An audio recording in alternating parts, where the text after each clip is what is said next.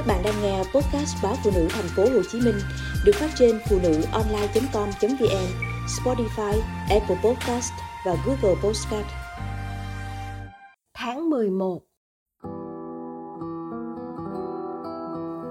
Những ngày tháng 11 trong không ít buồn tuổi, nhọc nhằn và cả đau lòng của nghề giáo. Tôi tự ngẫm nếu được chọn lại, tôi sẽ chọn gì? Tháng 11 là những đêm khuya đợi thư vắng tiếng xe, tiếng người, tập trung đọc bài thi giữa học kỳ 1, rồi cười cười, vui vui giận giận một mình giữa tứ bề yên ắng. Nhớ hồi nào mới đi dạy, ngồi trước sắp bài của học trò, tay cứ run run, từng dấu chấm, phẩy, hỏi ngã được sửa kỹ càng.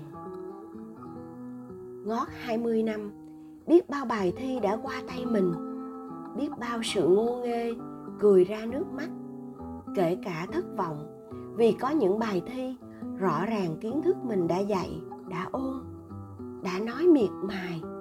Bài nộp là một vùng trắng thênh thang vậy mà, đến giờ tay đã thôi run khi viết lời phê trên bài học sinh. Nhưng vẫn không thôi cười khi gặp những ý nghĩ, câu văn ngộ nghĩnh vẫn không thôi nghe nhoi nhói tuổi thân khi chạm phải những vùng trắng thênh thang trong bài làm. Nếu là tình yêu, qua ngần ấy thời gian, qua ngần ấy việc cứ lặp lại mỗi lần chấm bài, mỗi kỳ thi, mỗi năm, có được gọi là tình yêu đúng nghĩa. Tháng 11 là thời khắc giao mùa. Ở đâu đó, bạn bảo sau một đêm thức dậy, thấy mùa đông đã ngồi đợi trước cửa nhà tinh sương chưa đến lớp, điện thoại tinh tinh. Con sốt rồi cô con sổ mũi rồi, con đau bụng. Uống vội tách cà phê sáng. Tôi tưởng mình chạm tay vào cái tổ ong, nhốn nháo, loi nhoi. Cô nhỏ hôm qua vẫn còn tung tăng chạy lên xuống. Lát, cô ơi, con hỏi. Lát, lau bảng, lát lấy nước.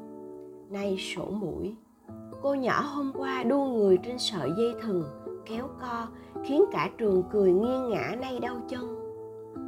Chàng trai cao hơn mét tám, mới hôm qua thu người lại. Khi bị cô bắt đứng lên, vì mang bánh tráng trộn vào cho cả lớp ăn vụng, nay nhập viện. Bước vào lớp, quay lưng ghi tựa bài giảng trên bảng. Nghĩ đến mấy chỗ ngồi trống trơn, nghe lòng mình cũng trống trải hẳn cái bảng chưa được lau sạch. Bàn ghế có cái còn sọc sệt. Vài cô cậu nhỏ vẫn chưa mở sách, mở tập, bởi mãi lo nói chuyện. Không còn khiến tôi khó chịu như mọi khi. Trong đầu chỉ còn ý nghĩ, nếu lỡ một ngày mình đứng thế này, quay xuống, không còn khuôn mặt trẻ trung, ánh mắt trong veo nào nữa thì sao?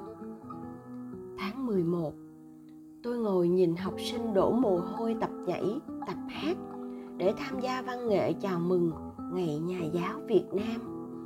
Nhìn những bàn tay hồng hào, chăm chút trồng mấy chậu hoa, cây cảnh ngay khung cửa sổ bàn giáo viên.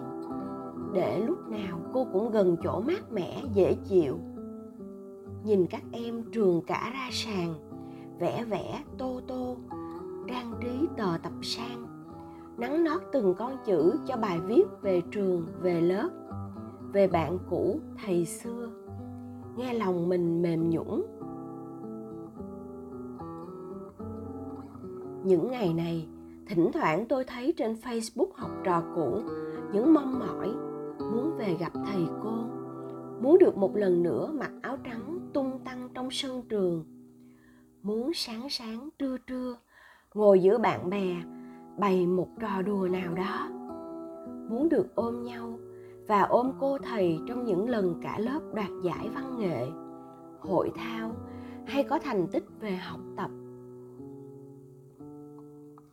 Những ngày này, bước vào lớp, rèm cửa kéo kín, đèn tắt tối thui bất thình lình, tiếng hát đồng thanh vang lên. Người thầy vẫn lặng lẽ đi về sớm trưa, từng ngày giọt mồ hôi rơi nhòe trang giấy nước mắt ở đâu chảy ra? Không giống giọt nước mắt mặn mặn hồi đầu năm, khi tôi cố khuyên một cậu học trò quay trở lại lớp. Cô và các bạn vẫn đang đợi, để rồi nhận lại mấy lời tổn thương. Không giống giọt nước đắng ngát tuổi thân mấy ngày trước, khi cô không biro vẫn cố giảng bài trong cơn cảm đau nhức từng khớp xương mà cả lớp dường như chẳng ai màng đến. Có gì đó trào khắp, bao bọc lấy tôi như cảm xúc của một người cha, người mẹ với những đứa con rứt ruột của mình. Có bao giờ chúng ta thôi mong ước được sinh ra, nuôi dưỡng, đồng hành với một đứa trẻ?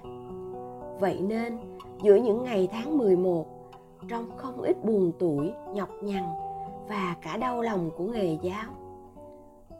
Tôi vẫn tự trả lời với mình, với bạn, rằng nếu được chọn lại, tôi vẫn chọn đứng trên bục giảng.